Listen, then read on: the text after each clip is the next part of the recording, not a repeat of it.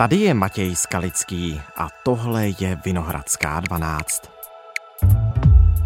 Petr Pavel průběžně zveřejňuje jména svého budoucího týmu. On bude velmi opatrný. Kancléřkou se stane bývalá vedoucí kanceláře Senátu Jana Vohralíková. Novou bezpečnostní ředitelkou prezidentské kanceláře bude Mlada Princová. Šíří politolog Tomáš Lebeda.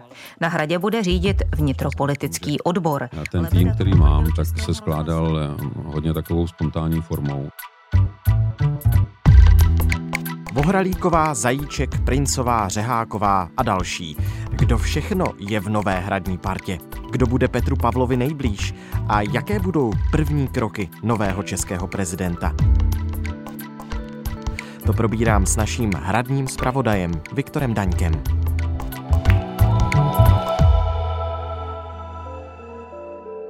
Dnes je čtvrtek, 9. března. Ahoj Viktore, vítej ve Vinohradské 12. Ahoj, děkuji za pozvání. Už je nový tým Petra Pavla kompletní? Pokud o ty klíčové lidi, tak eh, v zásadě ano, ale stále řada jmen chybí a to i na důležitých postech a těch změn bude nejspíš ještě mnohem, mnohem více, takže myslím, že bez velkého přehánění se dá říct, že Pražský hrad čeká takové personální zemětřesení. Hmm. No pojďme postupně, tak ta nejviditelnější změna, kromě toho prezidentského postu, nastane na místě nebo na křesle vedoucího kanceláře prezidenta republiky už nebude kancléř, bude kancléřka Jana Vohralíková. Kdo hmm. to je, odkud přichází? Jana Bohralíková to je jedno z mála jmen, které padlo už v kampani předem, ještě před tou samotnou prezidentskou volbou, ale ona vlastně mediálně příliš známá není nebo nebyla až do té samotné prezidentské volby. Je to profesionální eh, úřednice, manažerka ve státní správě, působí 20 let. Když se podíváme na ten její životopis ve stručnosti, tak eh, působila na různých ředitelských místech, na ministerstvu informatiky, eh, na ministerstvu kultury nebo i náměstkovských místech. Byla také kvestorkou České zemědělské univerzity, působila krátce i na magistrátu jako zastupitelka No a od roku 2019 je ředitelkou kanceláře Senátu, odkud si právě zvolený prezident Petr Pavel vytáhl, aby působila na hradě, ale protože nebyla dosud příliš viditelná, tak je do značné míry i veřejnosti, řekl bych, neznámá. No, proč si vybral Petr Pavel zrovna ji? Jak na ní teda přišel, pokud nebyla veřejnosti tolik známá? Já bych řekl, že na české poměry je to velmi netradiční příběh, protože Aha. oni se profesně velmi míjeli. Nepojí je žádné profesní nebo přátelské vazby, ale v podstatě by se dalo říct, že si vybral v takovém výběrovém řízení. Já jsem se snažil informovat a ptát insiderů a podle zákulisních zdrojů Janu Vohralíkovou Petru Pavlovi doporučil eh, Jan Bubeník, jeden z vůdců studentských protestů v 89., ano, který ano. působí právě jako headhunter, takže Aha. dostal takový tip, tato žena by vás mohla zajímat, tu práci by možná zvládla dobře, dali si schůzku a zjevně si vzájemně sedli. Jana Vohralíková má pověst, také jsem se ptal lidí, kteří s ní někdy v minulosti komunikovali, má pověst takové srdečné, energické ženy, která dává rychle ráda věci do pohybu, takže možná i tím ho zaujala, že bude schopná dělat ty změny, které si Petr Pavel Myslím, představuje. Ano, určitě budeme měnit organizační strukturu, na tom se bude chvíli pracovat, protože to se nedá dělat jenom změna pro změnu, ale určitě nějak nějakým změnám dojde. Poslední působení paní Vohralíkové bylo jakožto vedoucí kanceláře Senátu, byla to kancléřka Senátu. Eh, ona skončila v únoru a musíme připomenout jednu věc. Objevila se v minulosti v době jejího působení na tom postě kritika ohledně mimo jiné toho, že za jejího působení odešla spousta zaměstnanců, bylo tam podezření na to, že se zakázky zadávaly netransparentně, oni o tom psali hospodářské noviny tenkrát, pokud si dobře pamatuju. Jak ona se s tím vypořádala? Byla tam nakonec nějaká kontrola nebo řešil to třeba nejvyšší kontrolní úřad? Je to přesně tak, jak popisuješ. Jana Bohralíková ze Senátu odchází s potížemi, které musí doteď vysvětlovat. Jednak je to ta velká organizační změna, ke které přistoupila po několika měsících a důsledkem té pak bylo, že odešla velká část lidí, bylo to asi 60 lidí, byť tedy Jana Bohralíková se hájí tím, že mnoho z nich odešlo třeba jenom do starobního důchodu nebo z rodinných důvodů a nesouvisí Souviselo to s tím, že by jim třeba nevyhovovalo všechno? Opakovaně, dokonce i pan předseda informoval, že se nechal udělat několik auditů a že neshledal žádný pochybení ani vůči zákonu, ani vůči interním předpisům. Objevilo se také jedno obvinění z šikany a bossingu a tady opět Jana Vohralíková tvrdí, že to byla pouze jedna osoba, která si tímto způsobem stěžovala a odešla ve zkušební době, jinak odmítá, že by v něčem pochybila.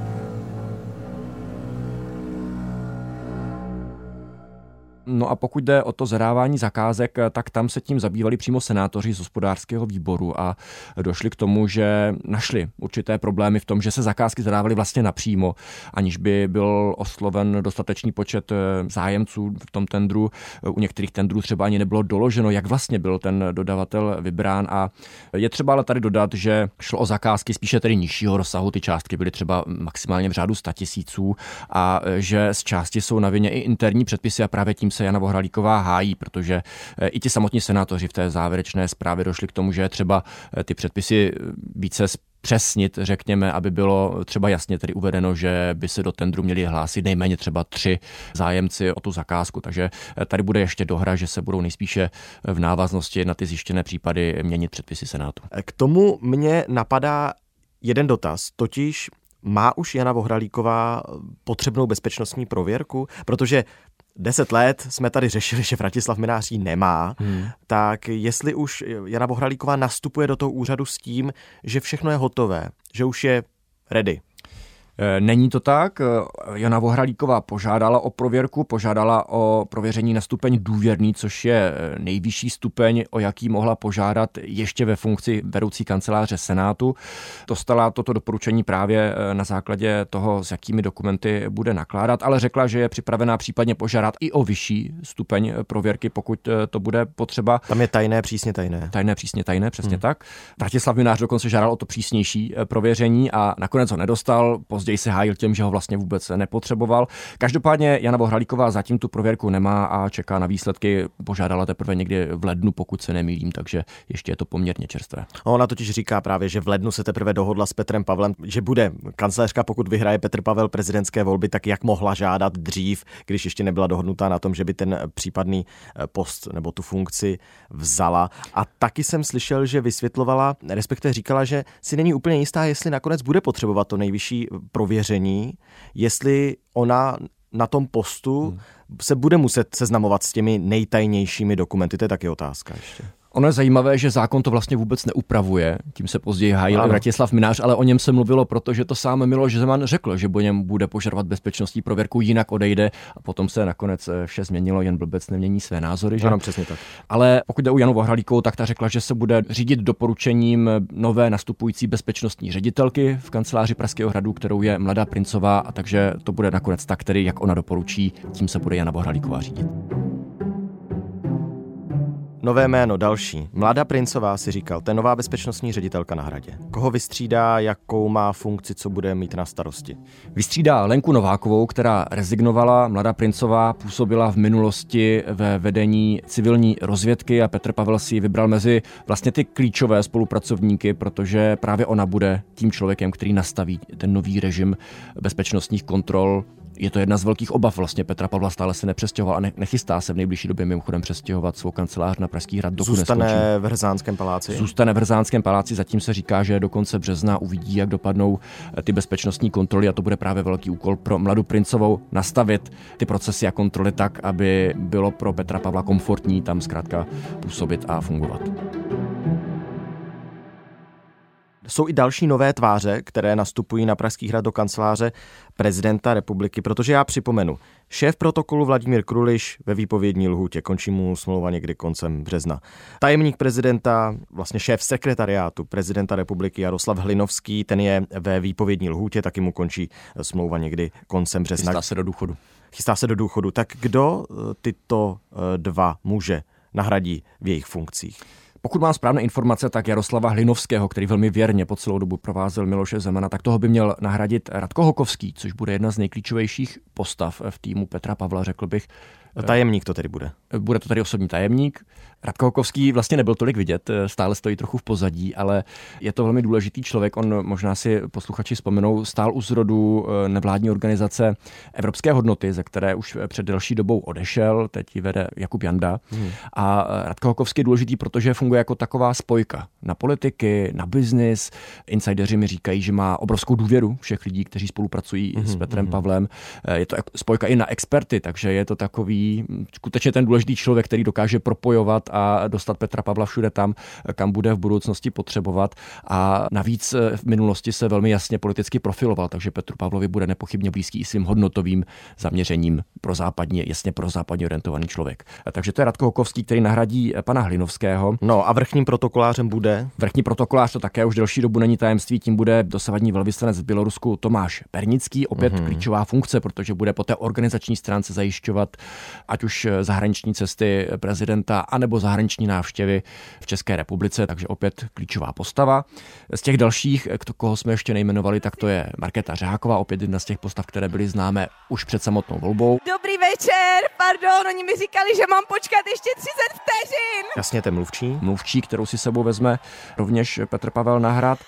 Já jsem si to strašně připravovala, ale posledních 20 minut jsem probrečela, tak Zmínili jsme Mladu Princovou a ještě bych určitě nechtěl v tom výčtu těch nejdůležitějších men zapomenout na Jaroslava Zajíčka, který eh, povede eh, zahraniční odbor kanceláře Pražského hradu, protože ta postava je, poměrně se o ní mluvilo, vzpomínám si na ní ze svého působení v Bruselu, protože působil teď řadu let v Bruselu eh, během českého předsednictví a na starosti bude mít opět po té organizační, ale i té politické stránce zahraniční agendu prezidenta republiky. A Jaroslav Zajíček ten střídá, připomeňme prosím tě koho?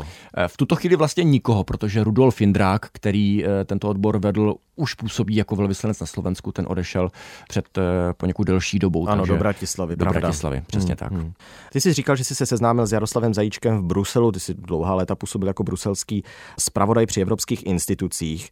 Tak z té své vlastní zkušenosti, tak jak Jaroslava Zajíčka znáš, proč si myslíš, že si ho Petr Pavel vybral do té funkce? Já si myslím, že to s Evropskou unii nesouvisí.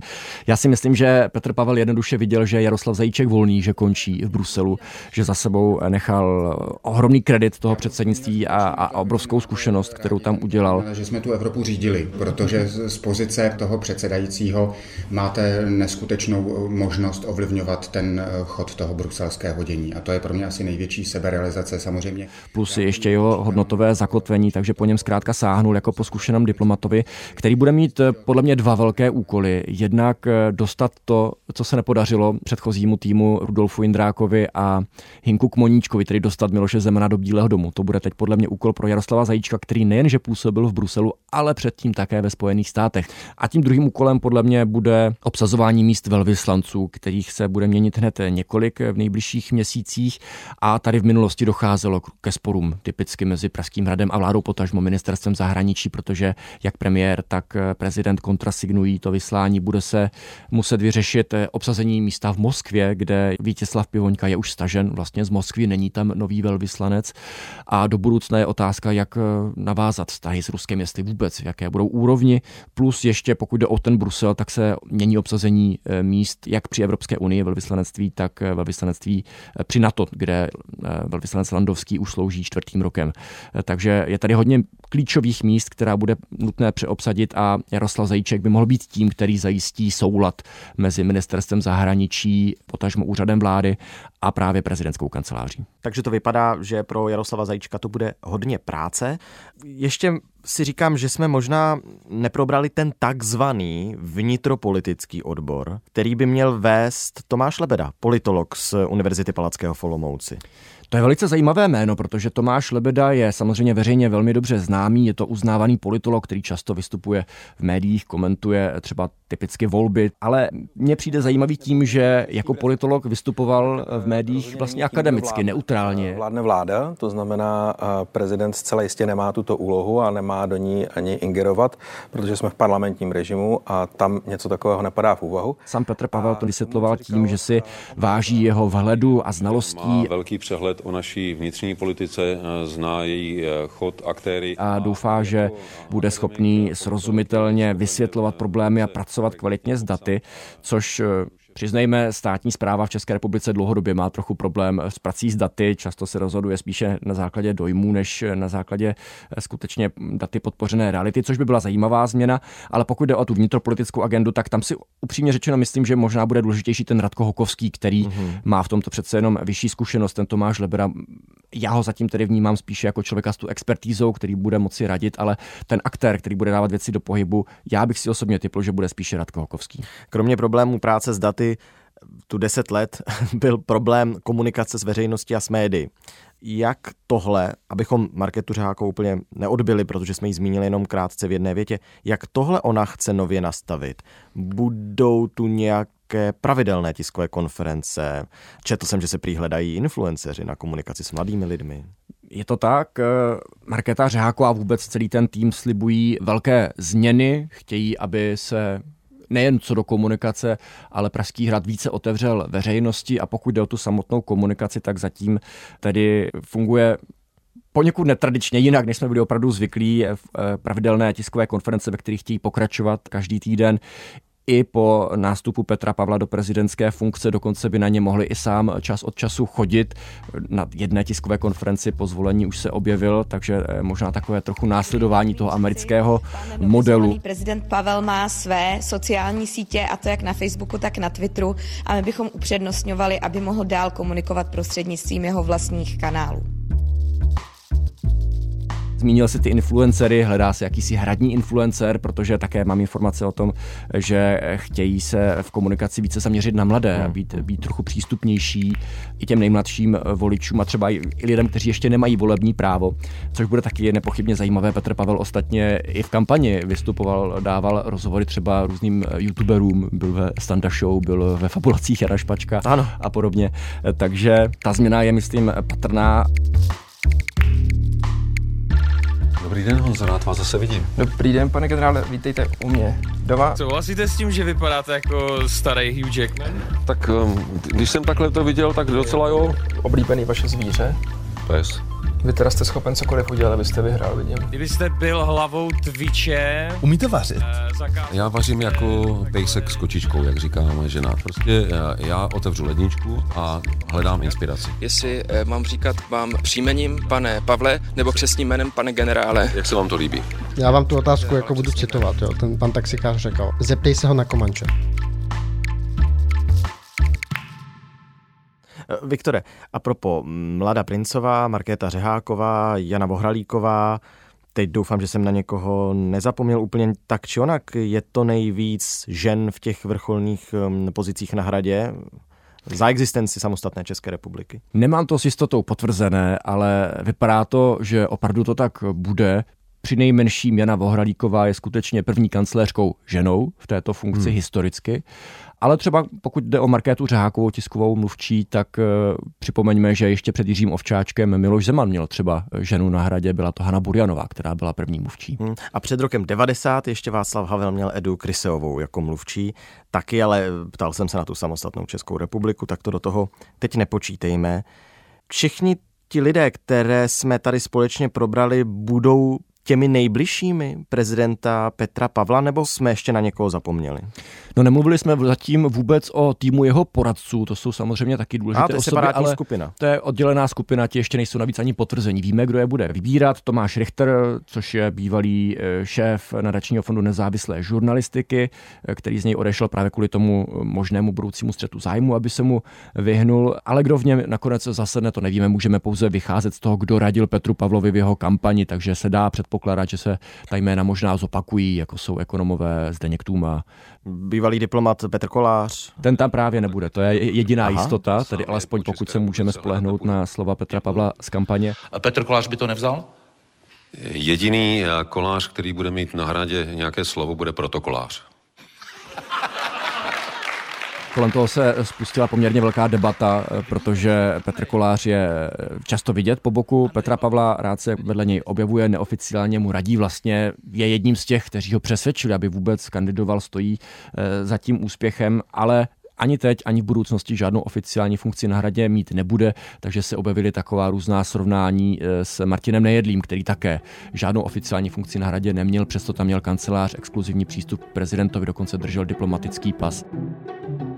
Chápu, že se to lidem kolem Petra Koláře to srovnání eh, nelíbí. Hmm. Martin Nedlí spojený s Ruskem, eh, Petr Kolář naopak celoživotně vystupuje eh, jako jasně prozápadně orientovaný, demokraticky orientovaný člověk, ale myslím, že ta otázka je legitimní, jaké teda bude jeho působení, jak bude zajištěna transparentnost, jestli náhodou tedy Petru Pavlovi nebude radit člověk, který vlastně nemá žádnou oficiální funkci. Takže myslím si, že je naprosto legitimní se na to ptát.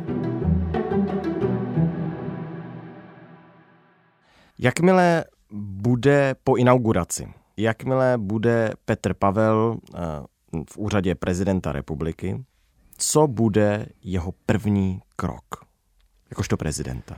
První krok jakožto prezidenta bude hned druhý den ráno. V pátek ráno se chystá Petr Pavel jmenovat do funkce ministra životního prostředí Petra Hladíka z KDU ČSL, který zatím na své jmenování čekal. Jehož jméno se připomeňme, objevuje v té brněnské bytové kauze, není stíhaný a tak dále, ale to jméno se tam objevovalo, jsou kolem toho kontroverze. Co dál? Přesně tak a hned příští týden v pondělí se pak chystá Petr Pavel na první zahraniční cestu. Aha. Podle tradic bude na Slovensko, kam jinam, bude to cesta dvoudenní, přijetí s vojenskými podstami, jako obvykle, ale údajně i jedno netradiční překvapení. Nevíme zatím, jaké na to si musíme počkat. Nebude to ta avizovaná cesta se slovenskou prezidentkou Zuzanou Čaputovou rovnou do Kijeva, jak eh, se o tom mluvilo v kampani. Ale ta se chystá. Ta se chystá, ale je to poněkud složité organizačně to zařídit jednak eh, dvě hlavy státu, eh, ještě k tomu eh, do Kijeva bezpečnost a, a tak dále. Takže to je v jednání, ale ještě je to otevřené. Ale ještě během března budou tomu předcházet další dvě zahraniční cesty. Zatím stále nejsou oficiálně potvrzené, ale mělo by to být do Berlína a do Varšavy. No a z toho domácího dění i tam se Petr Pavel chce velmi brzy angažovat. Jednak je tady eh, otevřená záležitost kolem Aleše Michla, guvernéra České národní banky, kde ano. se ukázalo, že stále ještě nemá bezpečnostní prověrku, což mu může bránit pokračování ve funkci, takže to je věc, kterou by se mohlo zabývat. A dále je tady ještě ten návrh omezit mimořádnou valorizaci důchodu. A pak je tu ještě jedna věc. Totiž Petr Pavel mluvil o tom, že by chtěl provést jakýsi audit mm, na Pražském hradě, že chce požádat nejvyšší kontrolní úřad, aby tam byla provedena nějaká větší kontrola. Nicméně jak známo, NKU už audit provedl. Ty výsledky ještě neznáme. Oni si je vyžádali detektivové, ty dílčí výsledky, ale kancelář prezidenta republiky ona viděla a nechala si vypracovat svůj vlastní externí audit od firmy BDO. Myslím, že ty výsledky před ani ne 14 dny teprve kancelář prezidenta republiky eh, dostala a Jana Bohralíková, jakožto nová kancléřka, se s nimi ještě neseznámila. Jak tohle bude řešené? Bude tedy nějaký nový další audit? Nebude nový audit? Já myslím, že to je trochu nepřehledná situace. Je to hrozně složité. Těžké se Já jsem tomu možná nepomohl teď. Eh, myslím, že ano, popsal jsi to velmi správně. Zatím jsou k dispozici pouze ty dílčí výsledky auditu NKU. Na tu závěrečnou zprávu i tým Petra Pavla stále ještě eh, čeká. A pokud jde o ten doprovodný audit té společnosti BDO, tak tam bylo hned několik zjištění, z toho tři s vysokou závažností a teď pár dní vlastně před koncem mandátu eh, najednou ještě ta odcházející kancelář pod vedením Vratislava Mináře velmi spěšně jedná. Ano, to vidíme, protože už podala to trestní oznámení, které se má týkat trestné činnosti související s hospodářskou a majetkovou činností. O tom jsme mimochodem mluvili s Erikem Taberim. Jeden z těch případů má být ten vybílený sklad alkoholu v Lánech. To je spíš takový anekdotický a tak. příklad, ale ano, je to tak. Pak je to ten, ty pochybnosti s nakládáním s hotovostí na Pražském hradě, ale to asi nejzávažnější se týká rekonstrukce Vikárky, kde se mluví o podezření, že tam byla neúměrně navýšená cena té zakázky, kde byl nakonec jenom jeden zájemce o tu zakázku a hradní advokát Marek Nespala říká, že tam mohlo dojít o navýšení až o 100 milionů korun, tedy rozhodně nezanedbatelná hmm. částka. To ještě bude mít bez pochyby tedy dohru, byť tedy dodejme pro úplnost, že jak Ivo Velíšek, tak eh, bývalá ředitelka odboru zámek Lány Michaela Javurková, které se to také týká, tak eh, oba se zatím k tomu odmítají jakkoliv vyjadřovat, takže z jejich strany eh, nevíme, co se tedy odehrávalo, ale bude to mít nepochybně ještě dohru. Prezident Petr Pavel mluvil o tom, že by chtěl NKU požádat o další audit. Tam mu ale bylo řečeno, že není možné udělat v tak rychlém sledu, takže ještě nevíme, kdy se odehraje, ale zřejmě se, se odehraje. A zároveň ještě Hrad uvádí, že chce pokračovat v hloubkových inventurách a už teď přijal některá nápravná opatření, ale to hlavní teď bude asi na novém vedení Pražského hradu. Věřím, že dostanu teda auditní zprávy, asi tu závěrečnou zprávu NKU ještě ne, protože ta nebyla vydána, ale že dostanu například ten audit od společnosti BDO. Výsledky těch kontrol budou patrně souviset s tím, zda, ty si totiž zmiňoval jméno bývalého šéfa zprávy Pražského hradu, zda ten nynější, totiž Jan Novák, zůstane ve funkci. Ano, a to ještě nevíme, protože i sama Jana Vohralíková říká, že neměla tolik času se seznámit a potkat vlastně se všemi lidmi, seznámit se s tou organizační strukturou do dostatečného detailu, aby mohla rozhodnout, kdo zůstane, kdo ne. Z toho, jak komunikuji s lidma z týmu Petra Pavla, mám dojem, že by nejradši začali s čistým stolem, což ale samozřejmě nemůžou, protože ty lidé mají eh, nějaké smlouvy, chtějí se pochopitelně vyhnout třeba soudním dohrám, takže nemohou zkrátka všechny vyhodit a najmout si nové lidi. Takže budou potřebovat nějaký čas, aby se s každým probrali, jestli chtějí pokračovat vůbec v těch funkcích, eh, v jakém směru, jestli je vůbec možné nahradit nebo ne.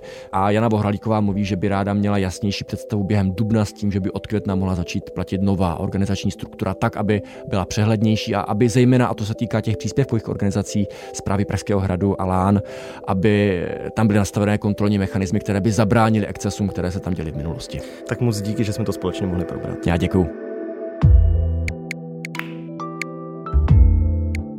Tohle už je všechno z Vinohradské 12, z pravodajského podcastu Českého rozhlasu. Dnes s Viktorem Daňkem, naším bývalým zpravodajem v Bruselu a nově naším zpravodajem z Pražského hradu. Viktor bude sledovat všechno, co se bude dít kolem týmu Petra Pavla a kolem prezidenta samotného. A určitě se brzy zase uslyšíme. Další epizody Vinohradské 12 najdete na našem webu i rozhlas.cz, určitě se tam podívejte.